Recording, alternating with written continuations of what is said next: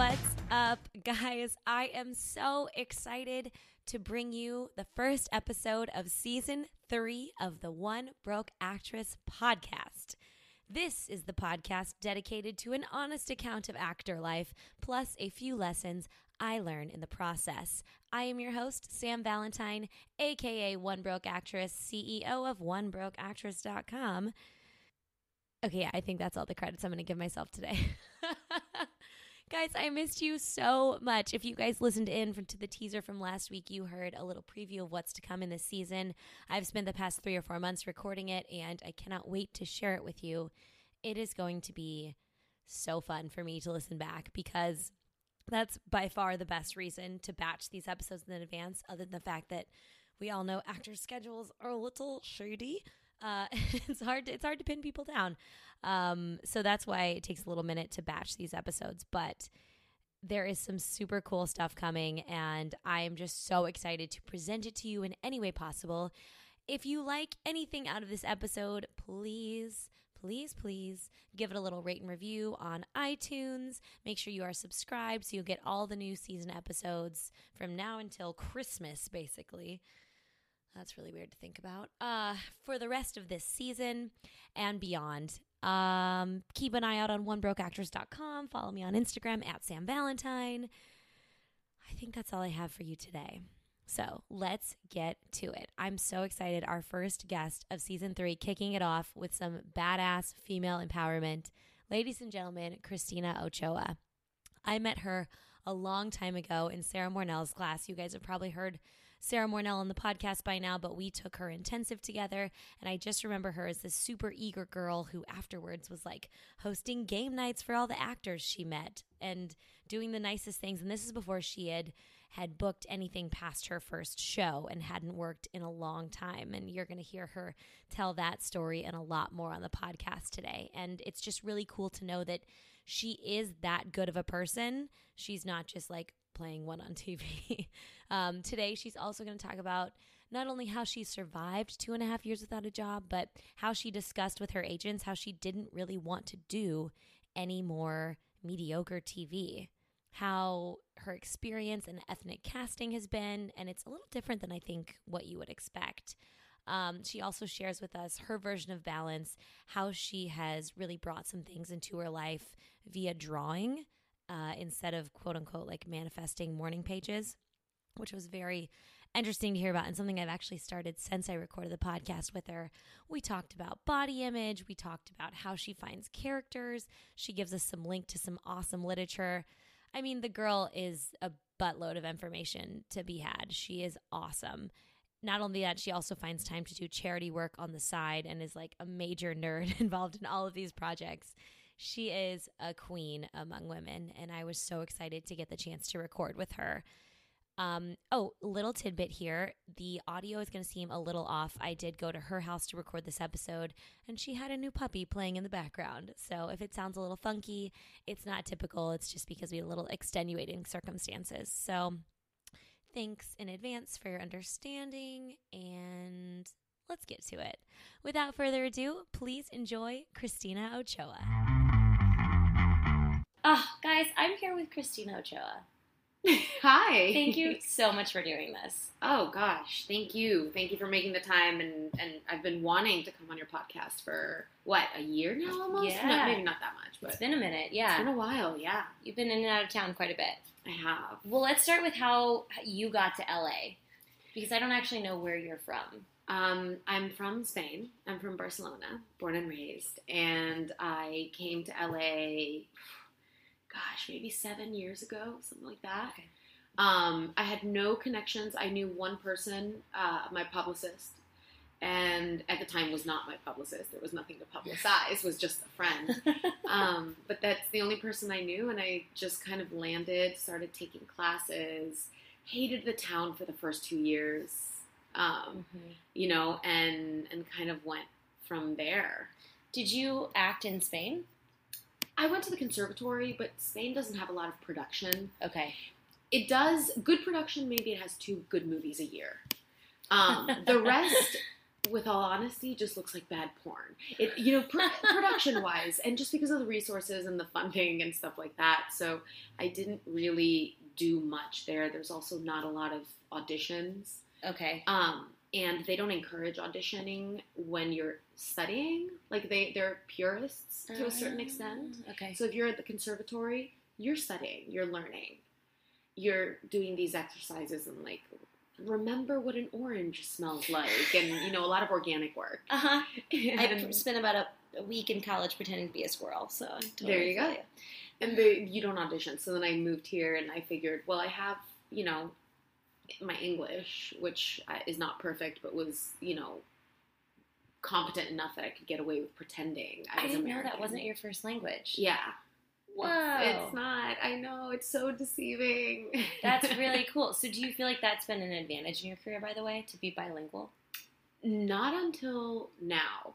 Uh, right now, the ethnic angle, even though I don't necessarily maybe look like Penelope Cruz or Salma Hayek or anything like that, uh, that now has become an advantage because I'm an alternative. I'm an option um, that clicks off a box or checks off checks off a box. Mm-hmm. Um, so that I think has has been an advantage in the last what three years, something like that. Yeah. Let's shit. Let's jump right into that. So, uh, so coming then from that, when you first came here, and did you feel like it was more heavily Caucasian casted, and then you kind of worked your the way into this? We've kind of taken a turn for this awesome, like ethnically ambiguous slash ethnic casting slash Mhm. like big push for all of these like diverse casts. Has that have you kind of watched that journey happen in your career? I've seen it in the in the room, like with the with the breakdowns and stuff, and the audition. But to be honest, the the roles that I've gotten cast and none of them were initially ethnic. Okay. Oh, Um, interesting. and then they became ethnic once they cast me they decided to maybe capitalize on the spanish or the latin angle and so my kind of like my first few roles that you know in the recent three year kind of stride that i've hit um, have all been like Renn Randall animal kingdom she was supposed to be a blonde blue-eyed cali girl um, now she's Latina and she speaks Spanish every once in a while. And, you know, uh, same thing with Nora on Valor and Blood Drive with Grace. And now Ashley on, like, every single one of those roles was written um, to open ethnicities, but I think initially intended for a uh, Caucasian white, white, because I am Caucasian Mhm. from Spain, still ticks that box. I'm not necessarily Latina, but um, I think that now, because they can check that box, like we said, with me, suddenly I think it just makes it easier for them to also go Caucasian on other roles For that play sure. opposite me. Okay. So all of a sudden, now they're like, oh, well, we had this other role, this, um, you know, other series regular or other recurring or other whatever that was supposed to play in as a character that now we can make that Caucasian because she's already the Latina in the show or whatever. Interesting. So it kind of frees up a different kind of because you don't think of like Caucasian casting as adding diversity. Yeah. So And now I think it, it does. Like they, um, I think for Valor, for example, um, some of the roles that they initially had as maybe ethnically diverse mhm. um, then became Caucasian because we were already so ethnically diverse and, and, and you know, kind of like the, the series regulars. Mhm. So it opened that up. okay, I just think that's shifting a little bit. okay. That, let's give this give this white girl Do you love. feel like, do you, you- no, I mean, do you feel like for you, it's funny you say that because I auditioned for a role on Valor that was supposed to be ethnically ambiguous, oh, really? and I am. Like, Do you remember what role? So white.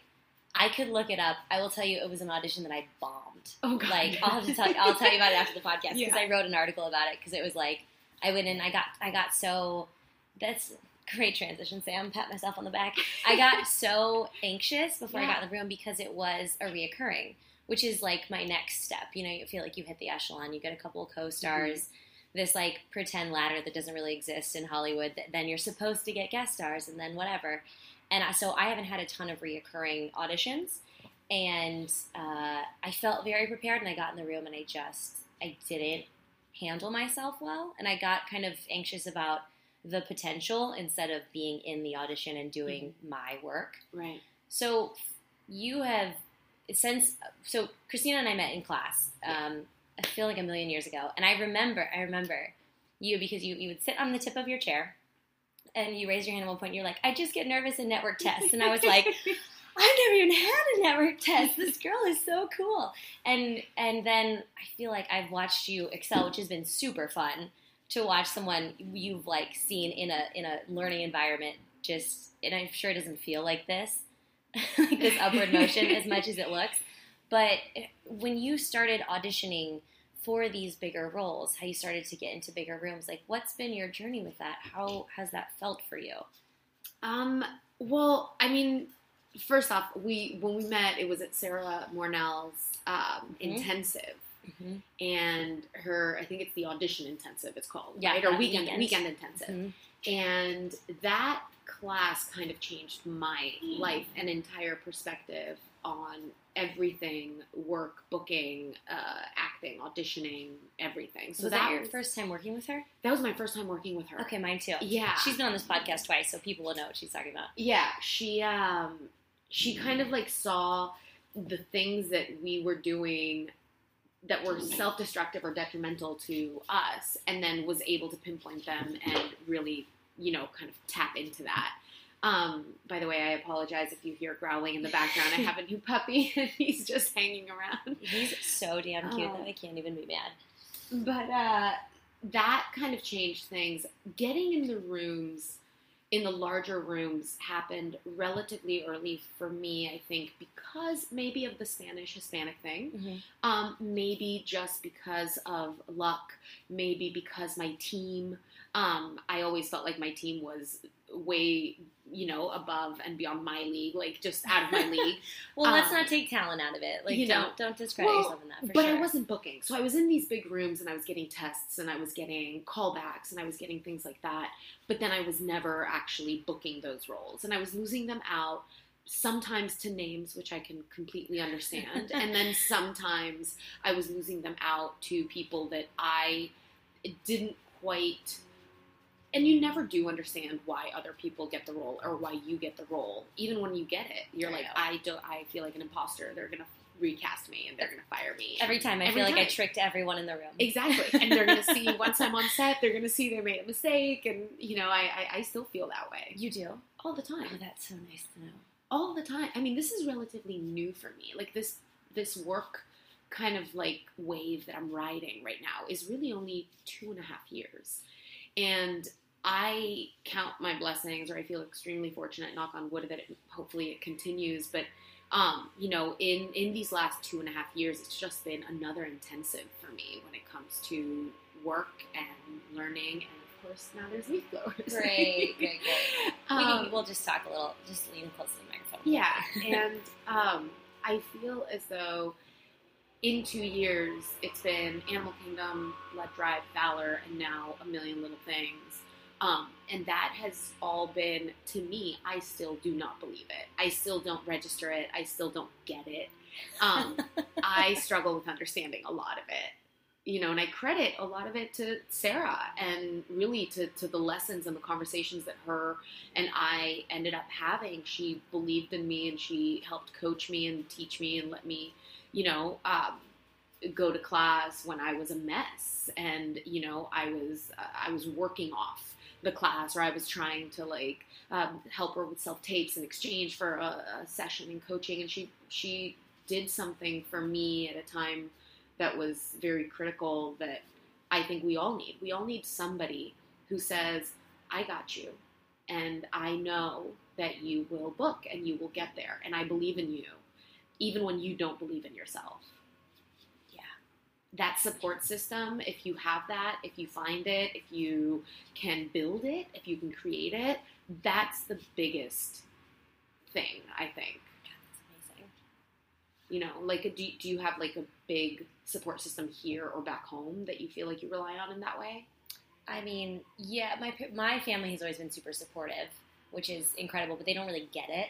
right You know, everyone's still. You go back to like the big family dinners, and they're like, you should try to be on TV. And I'm like, Yeah. oh, thanks. I totally forgot to check into that. You're right. No, I get. It. I have, my, my family will suddenly say things like, "Oh, I just watched this movie." Um, you know, and and the girl, you should be that girl. You should be that I role. love when they say that. And I'm like, Not. what movie? And they're like, oh, it's this movie, Benicio del Toro. I was like, Sicario? Are you talking about Emily Emily Blunt? And they're like, yeah, you should be. I was like, oh my god. like, I mean, from your lips, but still, Yeah, it's one of those like, right. I, I, that's not how it works. They're like, you should just call, you know, in, in their eyes, they're like, you it. should call Guillermo del Toro, and like, you know, like just tell him you speak Spanish. I'm like, "Uh, okay, yeah, I'll do that. I'll do that. Oh my god, no, it's true. But I will say my parents and my like immediate family are kind of starting to get it. They're Mhm. on board for like the marathon, not the sprint. And then my boyfriend's been like the best. He's been with me for we've been together for almost five years now, and he's been like, he's like, you know, I got your back. He like Yeah. understands the business, even though he's not an actor. He's like, Is he in the industry? he's a writer, Okay, so he So he kind of gets it. understands the uncertainty. Mhm. the- yeah, so he totally gets it. So having someone who's like, cool. Then I have two dogs. You know, you come home Yeah. and it's like. It doesn't matter. They would prefer me not to book a job ever because I'll be home more. So how did you support yourself through that through that hard piece? Because I feel like so many actors who listen to this podcast are in this place where we there there is a light that you can see. It's like I've we've all done like some indie work, some this, Mhm. some that, and like I'm in the same boat. I I know that I'm talented. I know that you know getting the right people is on the journey, figuring out where I fit in, all that stuff. How did you and like you can go in if you feel like talking about like what jobs, side jobs you did, and that kind of stuff. How did you deal with like that echelon? Uh, well, I started with trying to capitalize on anything that I could do that, like for me, science communication, my background is in science. So a lot of my time and energy went into having side jobs that were about either writing or coming on and doing, you know, side work as in, in science communication, hosting a conference or something like that. Um, that pays probably less than indie work and anything else. Uh, so I, I, you know, tried my best, but look, I was unemployed for two and a half years after I did a show called Matador, which is Robert Rodriguez's. You know, after getting Matador, I was like, this is it. It's Robert Rodriguez. It's Gabriel Luna. It's Alfred Molina. It's a bunch of, you know, incredible talented people that I'm learning from and that are going to now catapult me into working. Right now I'm going to work. And uh, two and a half years unemployed after that. Literally, not even a guest star, not a co star, not a day player, nothing Two and a half years Nothing. off of the show. off of that show. Did you get in- footage from it? Oh yeah, yeah, yeah. I was in like eight episodes. I was a I was a recurring. Um, I was not a regular, but I was you know eight out of thirteen. It was That's still a lot. great. It was a great role, and Where'd I you film it at? uh, here in LA. Okay. And uh, it was yeah two and a half years. So right before booking Animal Kingdom, I was driving Uber. Like I I was literally so I was so broke. I, I did everything and anything. I was helping other friends with whatever jobs they had. I was doing I was selling my clothes on eBay. Um, I don't drink, so getting a bartending job was very hard for me just because I'm not familiar with alcohol at all. Like if Mhm. they were like, "Well, we want a screwdriver," I'd be like, "I don't go to Home Depot. I don't I don't know what that means." It's vodka and orange juice, just so you know. it's been a really long time bartending. I once tried to be a bartender and tried to get a job bartending, and then they asked me a few questions, and I, I totally, totally lied completely on my resume. And I was like, yeah, I, I bartended at a Mexican restaurant that my boyfriend's parents owned or whatever. Totally made it up. There is no restaurant. Um, and I was like, I bartended in Spain and this, and they're like, oh, um, you know, so what kind of drinks did you do or whatever? And I was like, oh, you know, like just it was um upscale. So I was like mojitos and oh my stuff. god, you should have And said like no margaritas, and I was like, no, you know, it was like upscale. I had no idea what I was talking about. I was just trying to bullshit my way into a job. Do you remember what restaurant money. it was? Uh, I remember it was the hotel in. It was for a hotel bar Okay. because I felt like I could capitalize on the languages aspect, and it would be e- an easy in. great, great idea. And it did not work um, because I got to that last final interview, and they were like, "No way! I mean, you can you can wait tables, but you you can't bartend." yeah. Um, and then what else? Oh my gosh, I remember for a while, and they're going to kill me if they hear this, but um, there's a, an attorney's office that I was tutoring, and I was tutoring a lot uh, in any way, shape, or form, whether it was like kids or school. But then I had an opportunity to tutor in Spanish for a pretty hefty sum. Like it was, I mean, it was like hundred dollars an hour or something, which at the time to me was the biggest sum of money I could make in an hour. Yeah. And I uh, started tutoring them in Spanish, all good. And then I started, they asked me if I could tutor them in French. And mind you, I speak French. I can communicate in French. I by no means have the skill level, language, like capacity to tutor in French because I do not know how to say 90% of the things that I need to say. and I would make it up. I could not Shut up. pass it up. So I was just like, totally. My French is just as good as my English. And I was- dying. I was like, let's do it. And then I started making it up. So when we were, say, I didn't know how to say, I don't know, carrot, Uh-huh. right? And and um, in French, carrot is carotte. But in, if I didn't know how to say it, I would make it up. I would say the word in Spanish because they're so close. I would just take a Mhm. wild guess and then put the French accent on it. oh my So I'd be like, um, yes, it's Le Zanari. And I would say it with such a straight face. And, you know, it was one of those things where, and then they went on trips, I think, to Paris after that. I quit right before they left. probably a good Um, call. yeah, because I was like, oh, they're going to get back. And they're just going to be like, so everything you taught us was wrong. Um, I'm dying for what happened on their trips. I wish you knew. I wish I knew. I know. There's like a oh, there's like a rom com in there somewhere. This is this is my my apology, my public apology to the people that I I scammed for a few months tutoring them in French as well as in Spanish. The Spanish is legit. The French is a wild card. It may be legit. It might not be. Um, but uh, you know, I I was trying to survive. Like I Yeah. didn't have enough money to pay rent, and again, the the lowest point was right before I hit in a weird way. Like before I hit that stride, it was right before Animal Kingdom, and I was that your next thing after the Matador? yeah, Okay. and that was two and a half years apart. Man. It was yeah, it was a very big low, and I I had a, a very bad personal breakup and a bad situation, and so I was living. I had six hundred dollars to my name.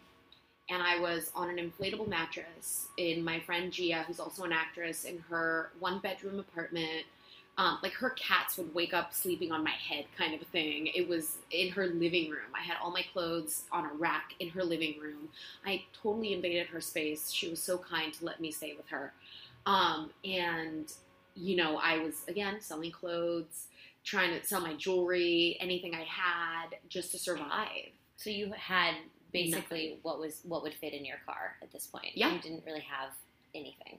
I put my stuff in storage. I had stuff. Um, some of it you see here in my house still today because I still have it. The Which this couches. apartment is beautiful now, by the way. You could fit several actors on these couches.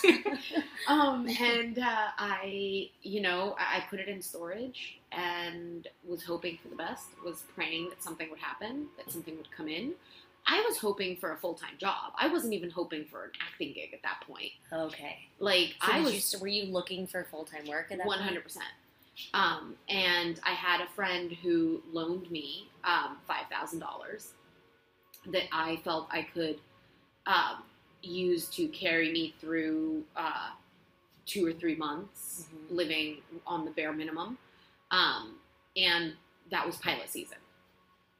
And those three months w- went away, and I hadn't booked, and um, I suddenly had six hundred dollars and was like, okay, I either buy a ticket back to go to Spain and go back home, or um, I, I don't know what I'm going to do at this point.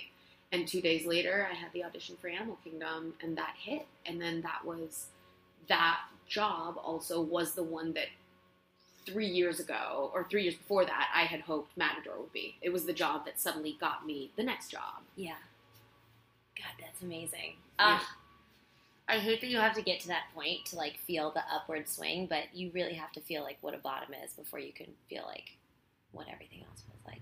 Do you think if you would have gotten a full time job, would you have been able to continue acting? I think so. I mean, look, I I do believe that you know, so long as you have somewhat of of a of a leniency from from your boss or whatever, and that you can actually take a day to go audition or whatever. Um, I think you probably can. I would recommend. I spent two years again here in LA as well, um, and this is right before Matador. Um, but I spent two years working as a producer at a production company, thinking that that would open some doors, make some connections. I was still able to audition, Mhm. um, but I had a full time job and I had responsibilities that did not really let me do that freely. And I am now of the belief that if you really want to do this, I think time yourself. So I would say maybe get a full time job for six months, eight months, a year. Um, and Don't tell him you want a full time job for just six months, though. no, no, or you know, or maybe have that candid conversation. Uh-huh. Now, now that I don't have to scam poor attorneys in French lessons, I'm all about full honesty. yeah, right.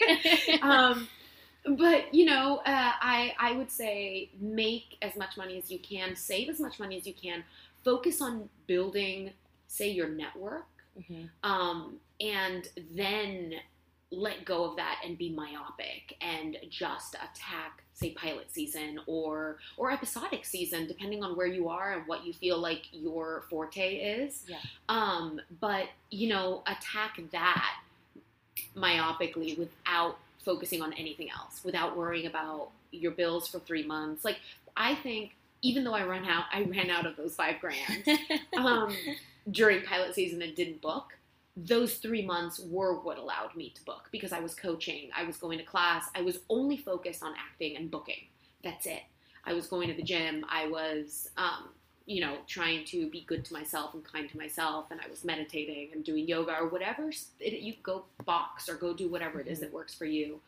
But I would actually say it's better. I read a book called The Power of Full Engagement. And this book is great. It's an easy read. You'll read it in like two hours. Um, and it's one of those things that talks about how it's not a marathon, and we're conditioned to think that our life is a marathon, and success comes from that long term kind of like steady, steady fast, steadfast, steady fast. Mhm. I, I don't know what Yeah. the word is in Yeah, English, but um, this book says that it's not that life and success are often um, a series of sprints instead Oh, okay. I love this. Uh, Yeah. Go on. that changed that changed a lot of things for me because it it it basically says there's no point and, and you can equate it to anything in your life um, but especially as an actor there are times where you're trying to do a million things at once and even though you carve time um, to do something you don't give it your full engagement and your full energy and attention and focus is not there so the return on investment the roi on that time means nothing i could sit down say you're you're writing your own script or something and um,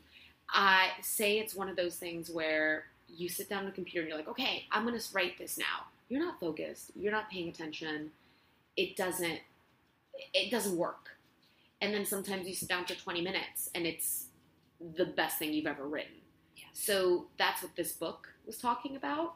It was saying do things in spurts of sprints with your full engagement. So recovery, um, your body, your spirit, everything has to have as much attention and focus and rest and recovery and everything as everything else.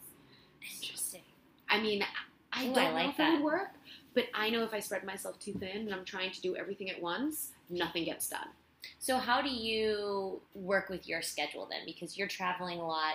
How do you give yourself time to like work as an actor, to be a human person? You do a Mhm. ton of volunteer work. Like, Mhm. how do you manage your schedule? Because time management, I think, is a huge thing for actors. I stopped trying to have a routine.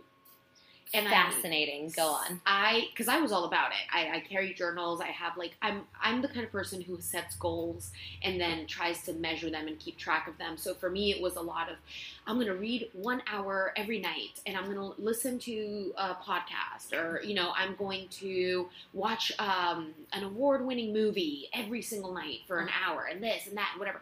And I would try to like isolate these little nuggets of time in my day and follow a routine. Very similar people. Go yeah, type A personality. It's assertive. You're trying to like make things Mhm. work. You're trying to be proactive about I'm things. like, this is the week that I start this program. We do it for two weeks. Yep. and I realized that didn't work for me. work. It never worked. And at one point, I was like, I'm not. I'm the immersive personality, and so for me, I need to dive deep into something, and I get obsessed with it. Mhm. Um, so little tiny chunks of time didn't work. So I stopped trying to have a routine, and I said to myself, I'm going to be the opposite. If, for example, instead of trying to learn a new skill um, one hour a day, I'm like, no, I'm taking two weeks, and this is all I'm doing. I'm learning how to surf, for example. So I will go and I will be at the beach all day, every day for two weeks, and then I'll let it go. Once I get to a place that I feel competent enough that I can let it go, I let it go and I move on to the next thing. So for me, it's been like if I'm on set and I'm working, I'm working. There is no social life. There is no balancing things for me. That takes 100% priority over everything. I will not respond to texts for weeks at a time, and my my close people they know that. Um, if I'm the opposite, if I'm focusing on relaxing, I'm hard out. Like I'm, you know, blackout dates with my team. I'm gone. I'm on vacation. I'm gone for four days. I'm doing nothing but eating and getting fat and relaxing and sleeping 14 hours a day and hanging out with my friends. And I'm not looking at my phone. Um, so I try to basically what I do for balance is accept the extremes in that way. If I'm in class, I'm in an intensive. I'm not doing like a weekly thing or whatever. If I'm, you know, things like that. And it works for me. Routines do not work for me. That's really good to know. I try to do the same stuff. I'm like, this is same thing. I'm like, this. I'm gonna watch a movie every three days that I haven't seen. That's a classic. Mm-hmm. And then you never. Your schedule is just. I mean, I have enough jobs that like I never know what my day is gonna be like, and then I get upset with myself for not following through with Yeah. Said plan or like, why didn't you start a once a week acting class yet? Mhm. It's like I can't. It's hard. Very interesting. Have you have you heard of things like morning pages and Mhm. five minute journals and things like that's really helped me. I have Did you read The Artist's Way? of course. Okay, Yes. everyone's been telling me to read this. You Lots know of what? book recommendations. actually I'm lying. I'm lying again. Look at me. I'm lying again. How do you Um, say The Artist's Way in French? Is uh, exactly. I did not read the book. I have the workbook. So she Oh, has okay. two things. She has the book and then she has the workbook. And um, I the workbook was enough for me. It's the it's the gist Mhm. in the first chapter, and then the rest of it is practical exercises. Um, the book I was actually told is not that good. Okay, You just need the gist. I like a workbook application. So Like I yeah, I read that, but I carry a bullet journal and I'm going to show you literally because this is something that I know it sounds so esoteric and you know, I I can't tell my friends in, in science and academia about this, but um, I do do they it don't listen to this podcast. Don't worry. I draw. So Oh, that's really cool. because of the artist's way and because of things like that like i draw not once a day but i draw a lot um, and it it's my way of manifesting or visualizing what i want and it's incredible because again it was like a few weeks before animal kingdom a friend of mine and i started doing this as a manifestation. We're like you know what? We're not good at sitting and meditating and visualizing our future every day. We're not. But we heard about this thing where if you draw yourself and you draw the life you want and the things you want around you you're kind of doing the same thing. And you're investing 15 minutes of your day Mhm. into making those choices in your head. And so you i mean correlation not causation but you hope that the rest of your day micro decisions align with it okay, right so if in my drawing i'm drawing like i want to again i want to be a mm, pro surfer and i want to be um, you know uh, super fit and healthy and this and that it's very likely that i'm not going to end up cooped up in my house um, not being physical and eating a burger uh huh. just because I spent those 15 minutes thinking about it. And I started drawing, and it's surprising, but I can show you drawings from when I started doing this. And it was right before booking Animal Kingdom. And I drew things that have happened. I love this I- idea of drawing instead of necessarily writing. Yeah. it's insane because I can't write it. I also feel like then I get stuck in the words. Yeah. And for me, like I'll just draw, I'll draw a light bulb on top of my head and just be like inspiration and ideas. It's very, it's very, you know, It's it's, it's vague, it's open. I'll draw money, do- like dollar signs is what I was drawing at the beginning. Dollar signs and arrows pointing to me because I was like, I'm so broke. I am just so broke. I just need a job. And so I would draw, you know, I would draw the little things that, you know, a script and I'd be like offers, you know, and this and work and steady work. And I draw calendars and I'm like, perfect timing. You know, everything has perfect timing and it's crazy, but I do attribute a lot of that to um, my life right now. Like it's been, you know, three, um, four now shows in two and a half years and one of them animal kingdom was supposed to be a two episode arc. I come back to it every season. They they are so wonderful and it works out with my schedule. It's always during hiatus um, or after i wrap another show that i'm in which wouldn't be compatible because i'm i'm a series regular on or i'm lead on or something that i can't combine with and it works so God, uh, just so draw cool. guys if you're listening just draw I'm literally gonna go home and draw. I can't wait. I can't encourage it enough. If you don't like writing down, you know, your manifestations or whatever you want to call it, you know, your goals, your things, like drawing has been everything for me in that sense. I love that. That's such a different idea. Oh my god. Okay, I literally gonna start doing this. Throwing out my routines and having a little sketch time. yeah. I like this. So, as you started to enter these bigger rooms, so Animal Kingdom happened. Mm-hmm. What's can we talk about that audition specifically Let's do it. Okay, so so you're down on your luck, and Yeah. you are. My favorite saying is thirsty. Oh, yeah. so you are super thirsty. super. and you walk into the room, how do you not bring that desperation into the room with you? Or do you? Or did Um, you, I mean? I I didn't bring it into the room, and again, here I'm going to credit Sarah. Mhm. really um, because she's the one who managed to somehow convince me that walking in with confidence and my own take on things would pay off in the long run and i guess that that subdued that thirst or that hunger a little bit where it was like okay if it's not this it'll be the right thing um, i had also just started turning down um, auditions which i'd never done I I hadn't been employed in two and a half years, and I called my team and I was like, I'm not taking any auditions for things that I don't love. So no procedurals. I'm not going to do anything where the character is something that I don't want to do. How did your team take that? I mean, they they thought I was insane. Yeah.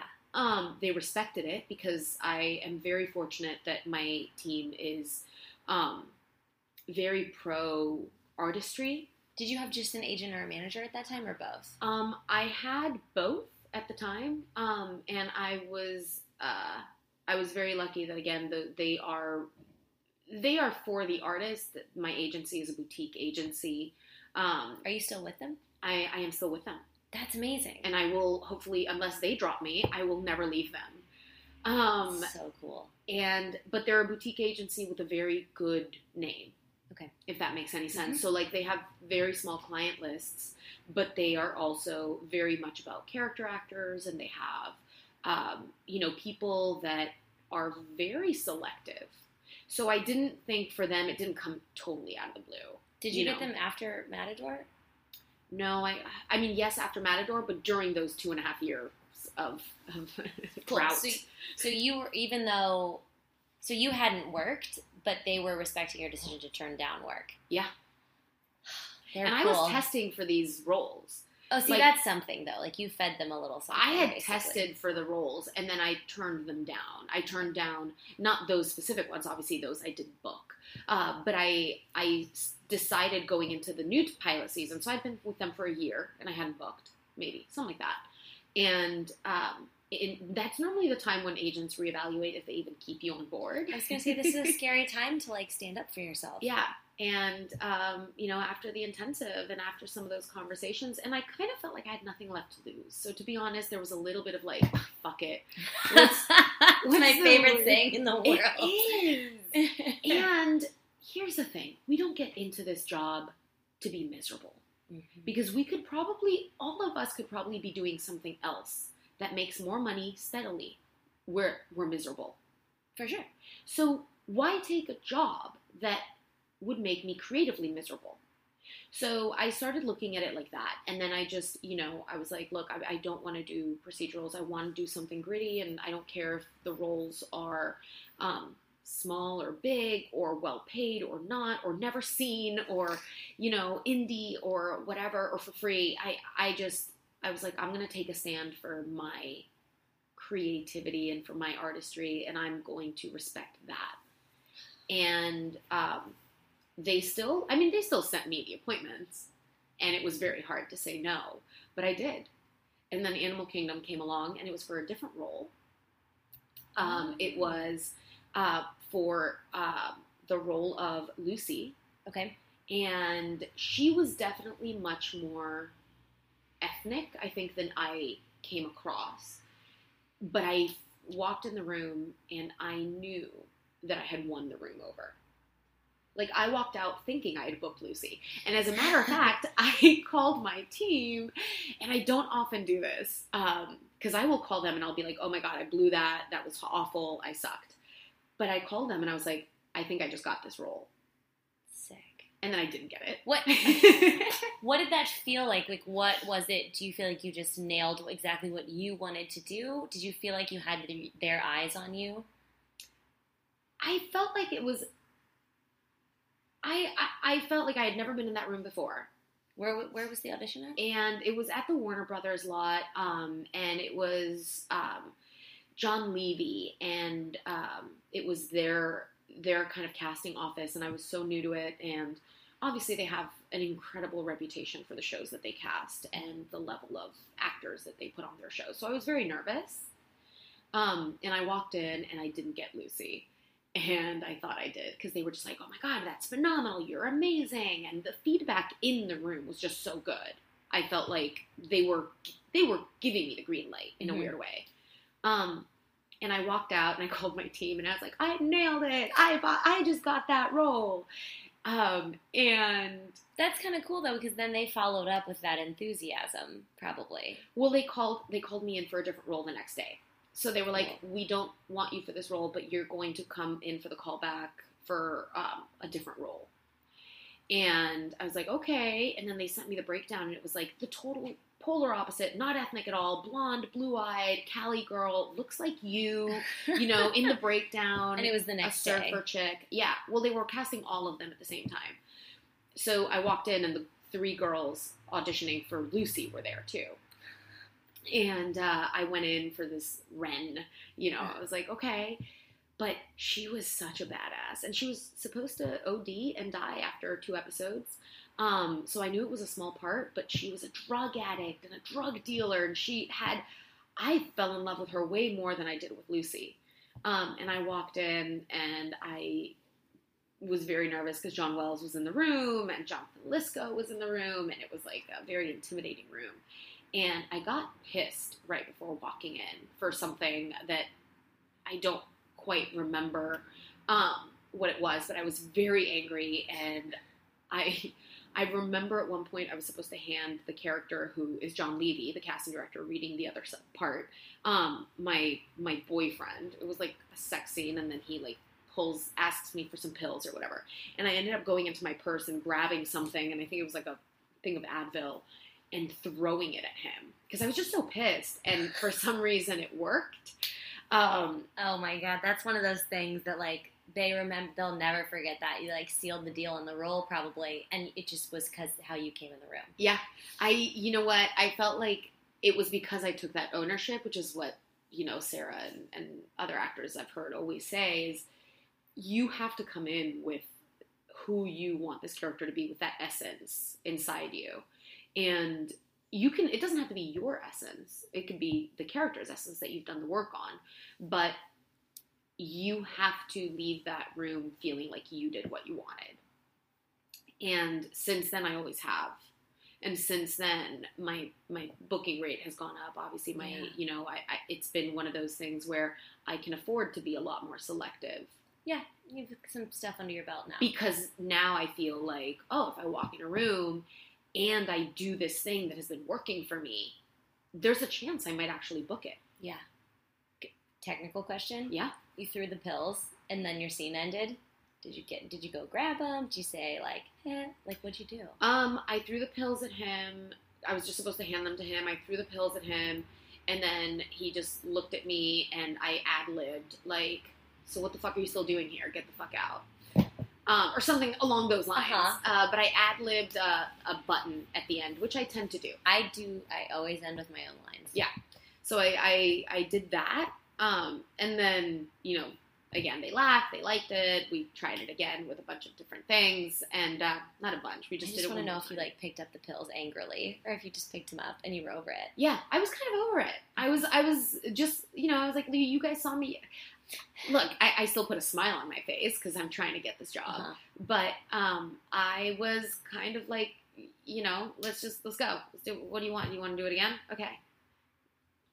It, it was um, not not that I was above the role in any way, but that I was deserving of it. That's how I felt or tried to feel in that room. the fact that you could manifest that or create that, however you want to say it, in your own body when you were when your life was living on a couch is the epitome to me of someone who can survive in this business.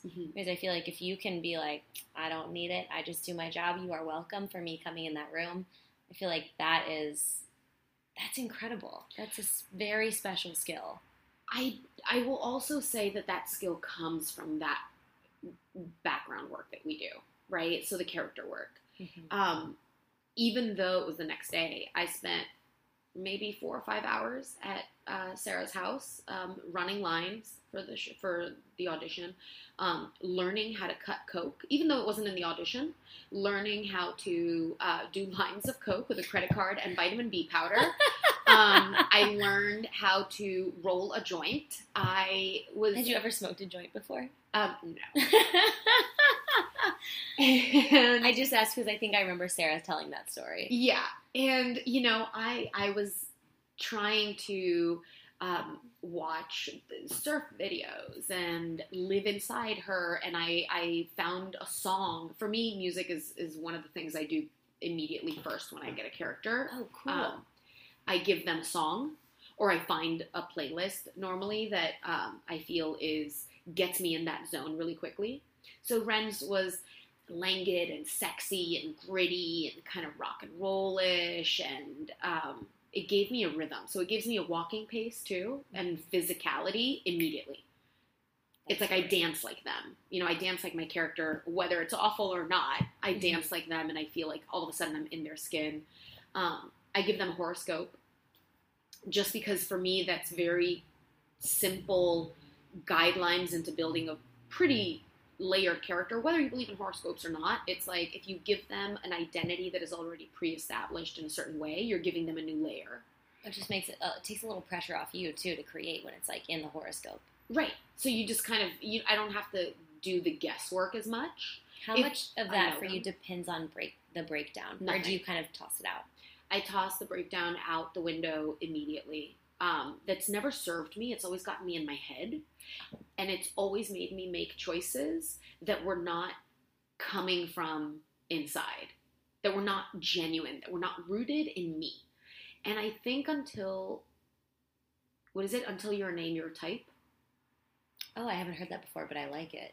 And so you have to come in with a lot of you, unless you're an incredibly gifted character actor that thrives on becoming something completely polar opposite than you, Mhm. right? Unless that's your skill, you're probably one of those improv, you know, magicians and, and incredible character actors. Um, I think your essence carries through, and if you go against that, it might not serve you. So I will change lines uh, if they don't serve me as Christina. Um, and I I skew just like I'm I'm Christina adjacent Uh huh. with my characters. Um, and I always find things within me that I relate to them, and that comes to the forefront. And if the breakdown goes against it, I'll get in my head. I just get nervous, and then I'm trying to like, oh, it says she's very angry and aggressive, so let me make sure I show anger and aggression here in some place, even Right. though the scene might not call for it. and it's like show all the levels. Mm, no. No. No, you are the levels. There's, um, I want to say it was Stella Adler who has some quote, and I'm totally going to butcher it, so don't quote me on the quote. I promise. but um, it's something along the lines of become a better person, you become a better actor, and become a better actor, you suddenly become a better person. And for me, I've I've always tried to have my life feed my art. So to me, I if and and Sarah does this a lot. She's like live like the character until the moment you walk in the room. So, um, you know, for Grace on Blood Drive, she's always in her car. I was driving a lot. I was running lines in the car with somebody else. I was, you know, even if it was just around the block, um, I was walking in cowboy boots just because she had a different walk than me. Um, that Sarah actually gave me. Um, she was on the loan out shoes. she loans out so many shoes, so much clothes. um, and you know, I I was cursing a lot like a trucker. I was trying to be a lot more of a I don't know tomboy, but temptress in a weird Mhm. way. So um, I I will try to do that for my characters, even if they're small, even if the again, I mean.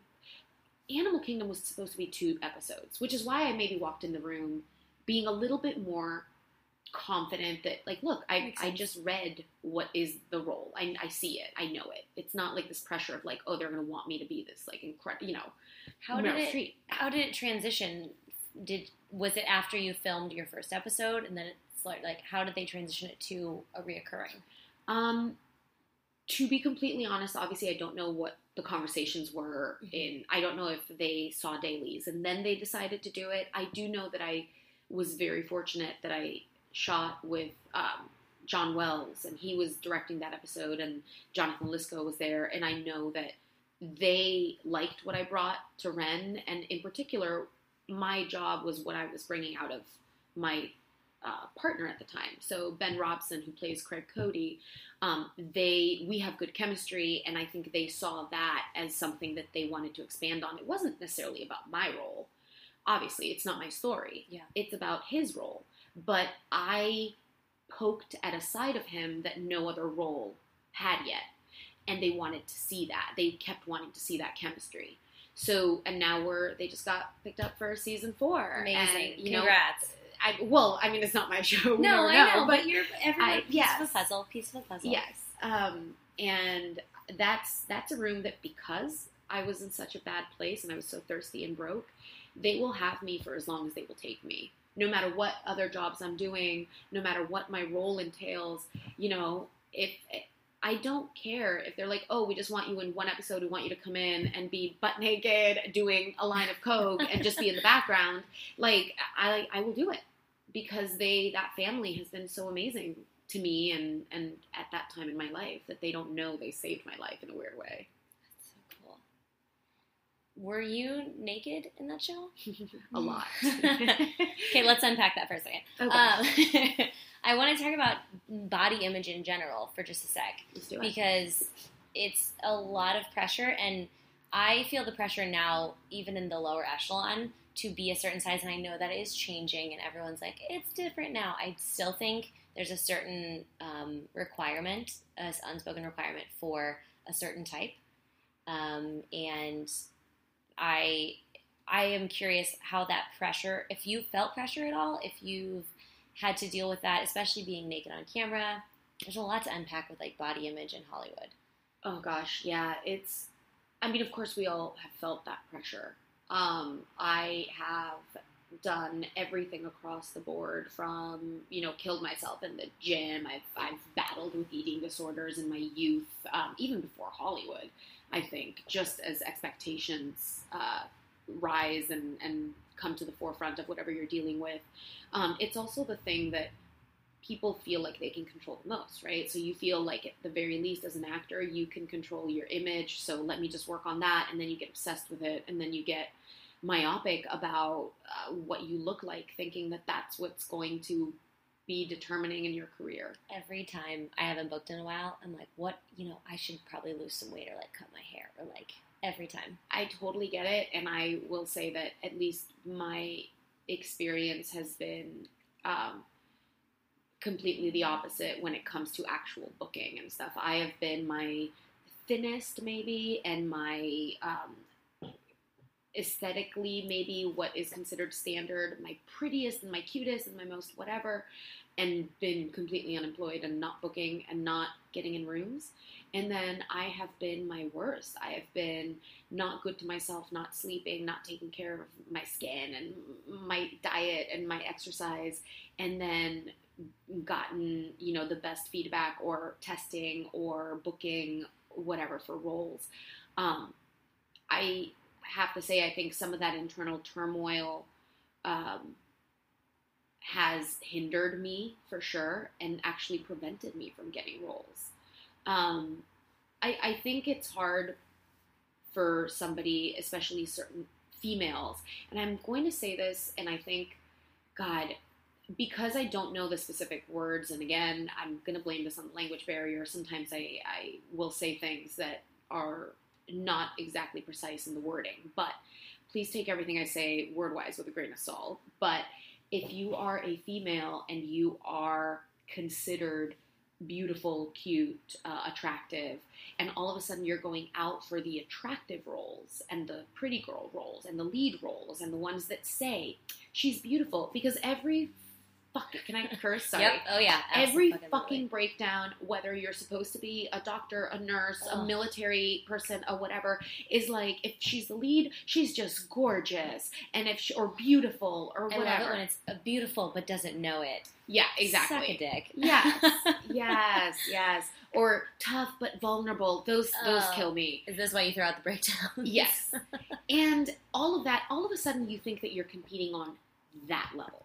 Suddenly, you that is so accurate. walk into the room and now you think that wait now i have to be i have to out pretty or out best this person with my image too because Absolutely. they're looking for someone beautiful and now i have to be more uh, again more toned more fit more tan taller skinnier whatever it is um, and i think it gets in our head so much and i would bring it back to the art and I would bring it back to saying not the art in like this ambiguous kind of like oh my god you know it's all about like your talent. No no no no I still think your body and your image and your health affect your art. But what I'm saying is how do they affect it in a more holistic probably way? Mm-hmm. And it's like if you are nourishing your body kind of you're going to function better just because you're going to be more inspired. Yeah. you're going to have less of that stress and stress is the enemy of art. Um, and i think if you are not competing you are able to bring whatever is more unique to you. Forget the breakdown but you are able to walk into that room and win it right? So i, I think that that has been the lesson that is one of the hardest for women but um, especially because if you're say you think you're cute but 10 pounds 20 pounds 30 pounds shy of what people consider attractive.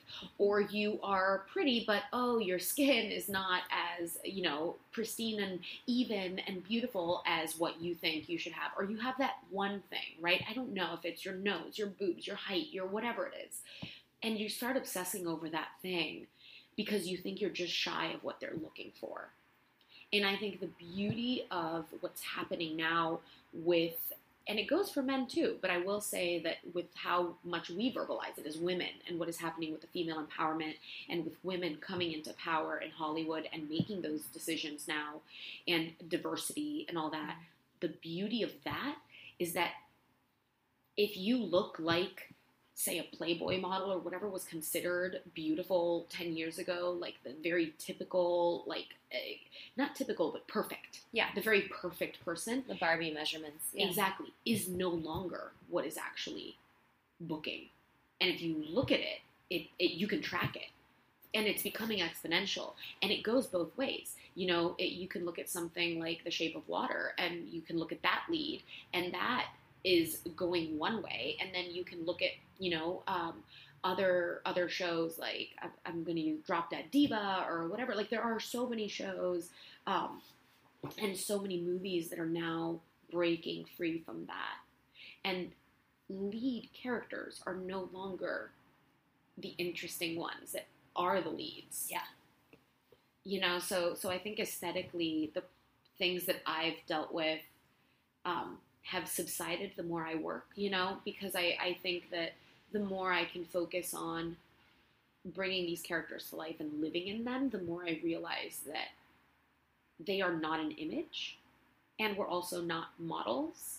Some of us, you know, I'm sure I, I don't model, but I, I know a lot of actors who model on the side. It's very good money and it's something that is, you know, kind of like around the industry. Um, but we're not in a picture. It's not a picture. We move, we breathe, we and if you watch the most interesting performances and the ones that you like, whether no matter how the person looks, you're watching them move and you're listening to the cadence and you're hearing their voice and you're seeing them talk and you know interact and look at the other person and whatever. So all the things that you think you get in your head about, no one else is seeing. I feel like you're just talking to me right now. I am talking to you. I'm looking in your eyes. I'm talking to you. I feel now. like I needed this very badly. This is uh, well. Okay, so one more question off of that. Um, do you feel that shift in Hollywood since the whole all all times up Me Too? Have you felt that at all in your work? Have you felt that female empowerment shift? Do you feel like you've seen more uh, female empowerment type of roles, more women directors? What has been your experience since that? I mean, I hate to say it started with Harvey Weinstein, but since yeah, this yeah, this this shift where no, kind of I think I think right now what I feel, um, at least in the positions that I've been in, has been a little bit of fear, which is not necessarily the shift and change that everyone is hoping for. Yeah. Um, because I think, look, it, it say for example on Animal Kingdom on Blood Drive or whatever, I'm I'm playing these roles that say I'm naked on set or I'm dealing with a lot of a very male dominated environment and I'm in a position where I'm an actress and I'm hungry and I'm, I'm trying to make things the best I can or whatever. The people that were and are respectful of women are there and continue to be there. Yeah. Um, you know, John Wells, he does Shameless. They've done a, that production company works in a way that I've never been more respected and treated kindly on set, despite the fact that I'm the least clothed and less objectified. Um, same thing with Blood Drive. Same thing, you know. And then you have other environments where I've, you know, um, been with having conversations with friends that have gone into a room and feel objectified. Those people, I just think we're less tolerant of them now. So yeah. we're doing like a purge, which is great. Um, but at the same time, people are now kind of scared, and I feel like nobody's on solid ground. So if I'm doing a press shoot or I'm doing a publicity thing, sometimes it's always, it's now I see things like, oh, let's make sure we get the female as much protagonism, even if the story is not about her. Right. But let's make sure, and it's like, okay, God, come, calm down. Like, you know, you, we want to tell the female stories, we want to tell the male stories, we want to tell them both. It's just about not um, diminishing one for the other yes. for the sake of it. Yeah, I feel like that we oh, everything like tilts like one way or the other massively, right. and I feel like it's so hard for us to find this middle ground. And this is across the board on on all areas, like finding uh, the the what, what am I thinking of right now? Like equal pay and stuff like that. It's like how how much should we have to fight for something that like should just be so chill? And it'll happen. I think right now what the problem is when we are fighting for equal pay, and I've fought for it. I've asked for favored nations in every one of my contracts, um, and I've never gotten it. And really, never.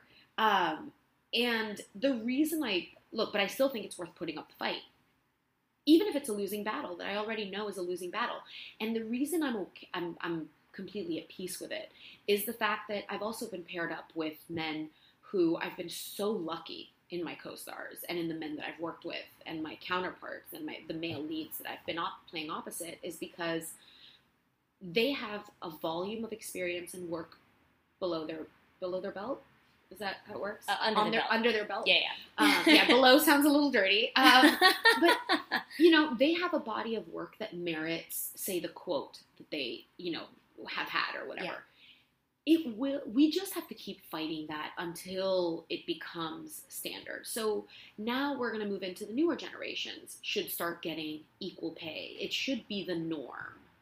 Um, I think for maybe people in our age range, it, we're still unfortunately, we may be paired up with people that deserve a higher pay. And I'm kind of okay with that because, yeah. to a certain extent, I think um, if you are deserving of it and you have a I'm not talking about the Mark Wahlberg No, you know, scenario like where those I- things happen. I totally agree with you. I feel like it should be more merit based and less.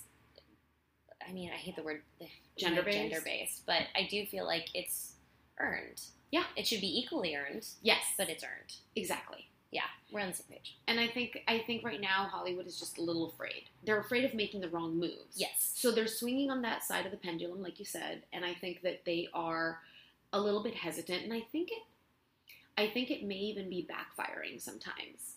I'm a big feminist. Um, I'm I'm a big proponent of, um, you know, obviously equal rights and equal pay, and especially in Hollywood, like representation and things like that. Um, I am very lucky to be surrounded by great women in the industry that are very big proponents of the movement. I think the way collectively we have gone about it could be um, somewhat detrimental sometimes when when the extremes are representing the entirety of the movement because For that's sure. not.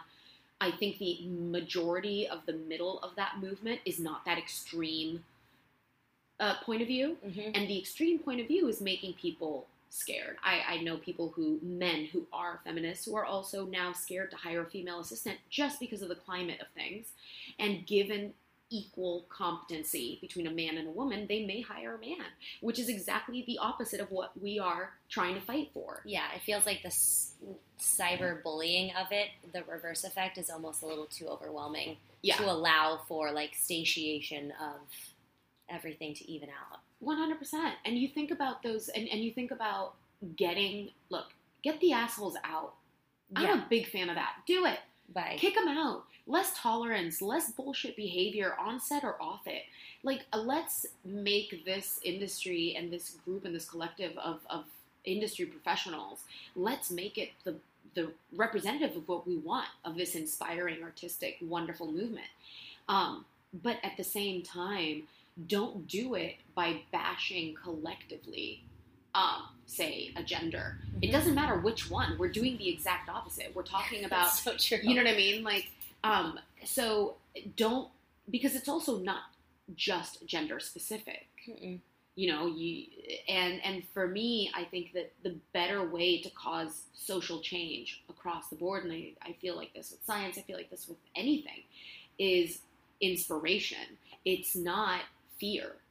Fear based, you know, I don't know. I think it's one of those things that, and I know I differ from opinion from a lot of people, but um, I think getting people afraid is not the solution. I think getting them inspired to move to action, to mobilize on a local level, on a small level, on a on, on a set level, whatever it is, um, is what will ultimately catapult us into that stage that we really want to be in, which is the end goal. Control working with what you have and controlling with what you can. Yeah. Not hating on the entire male race or whatever it is we're doing. Yeah. Okay, one one final question. One more. Just because I'm so excited to ask you this. For actors who are coming to town right now, Yeah. new to LA, or they've been here for a couple of years, we're getting they're getting their feet wet. What do you wish you knew before you really dove into this world? And it doesn't have to be a One- big grand idea. Yeah, yeah. One one thing I wish I knew is invest in a good car. Um, no, I know it sounds silly and callous. No, that's but what I. That's the but details I want. I I would say invest in a good car, but then save on your rent. Uh, I came here thinking I had to be in the thick of it. I had to be in Hollywood, um, or West Hollywood, or whatever. I had to be in an area where things were all ra- happening around me.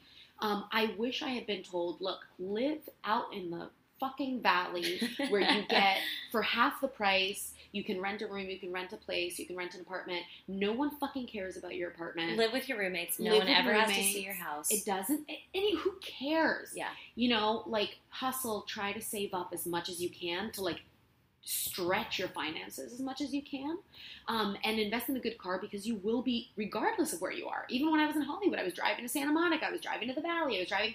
So you will be spending the majority of your time in your car, um, driving anyway. So invest in that. I would say um, you will hate LA most likely for the first two years. It's like bargain shopping. Like you have to sift through a lot of shit before you find the treasures. Yeah. Um, that's really good. so That's how I feel about finding friends in LA. that's exactly how it is. It's so hard, and there's like this weird competitive thing that I think is now subsiding a little bit too with with the climate. But um, it's it's this thing where people are happy for you until you are happier than them or something like That that. is, I was gonna say, I think people are happy for you until it really, until you really hit a stride, and then you're really happy, and they're like, "Oh, good job." Yeah. the support level changes. It's, I like what you said about having a support system that really is there, Yeah. the ups and downs, because yeah. sometimes people think they leave you on the downs, but people will leave you on the ups. or they try to ride the ups with you, and they Mm. try to. Oh, it's gross. and then when you're and when you're down because even when you're on the up you have downs like let's not get carried away here thinking that just because you're working full time there are no downs and insecurities i still deal with as many headaches and confusion and and stress and nerves on different things and on different you know um, levels and on on different maybe like sides of of things but still as i was when i was trying to figure out how to book Yeah. now there's like how to do this right or how to do that right or how to navigate a situation on set or how to bring depth to a role when it's written in a way that i maybe don't agree with or whatever Yeah. like so those don't subside and and i would you know i would encourage people to try and find their core group um, and take time to do so. And not stress too much about like i would also say networking is great but nothing that i have gotten work wise has been due to networking.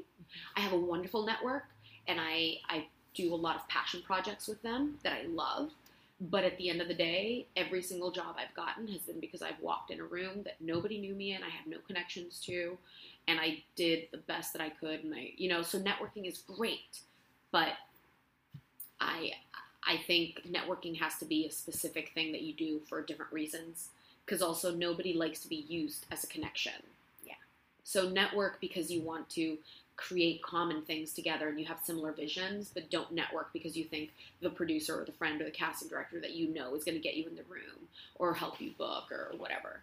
yeah, it's a it's a very common theme on this podcast, like the different definitions of networking and what seems like the gross going to a party, handing out business cards versus making friends and you develop. Yeah. That is your network. And No matter where you live, you have a quote unquote network. It's the people you hang out with every day. Of course. Also, one the one thing I would lastly encourage people to do is because I had to learn this um, the hard way was when you ask for favors, which you will inevitably in this town. Um, when you ask for favors, one make it incredibly easy on the other person. So if you're asking somebody to, um, you know, send your stuff to their agent or whatever, send a blind carbon copy to you know several friends and say hey guys i'm looking for new representation. Here's my material. Here's my reel. These are the kind of projects i want to be doing and the kind of roles i'm you know good at. This is my resume.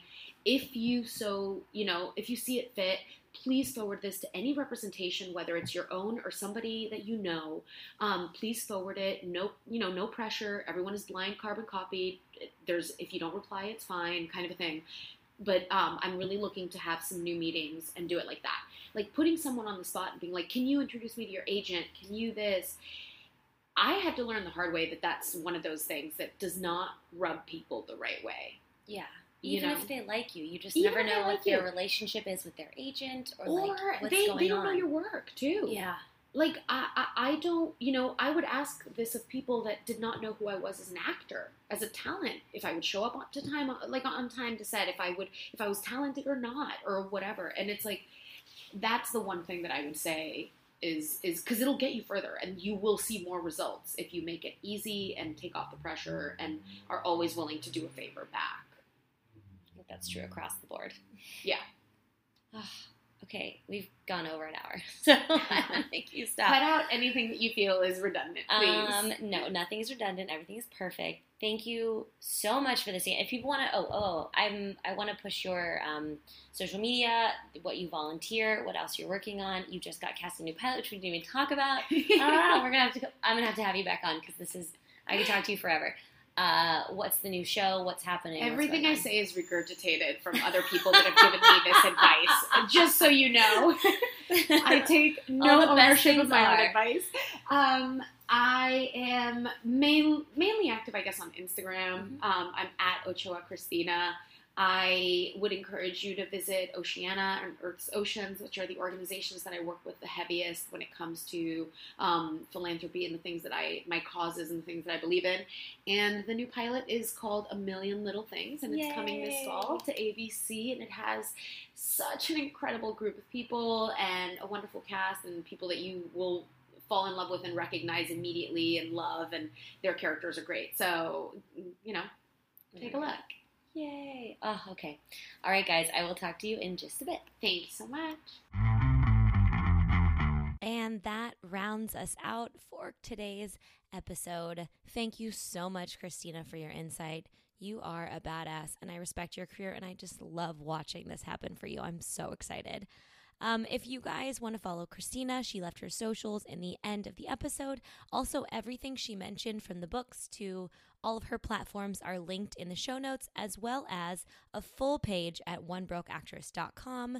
I am also available at onebrokeactress.com and at Sam at Sam Valentine on Instagram. That's all I have for you guys today. So I will see you next week.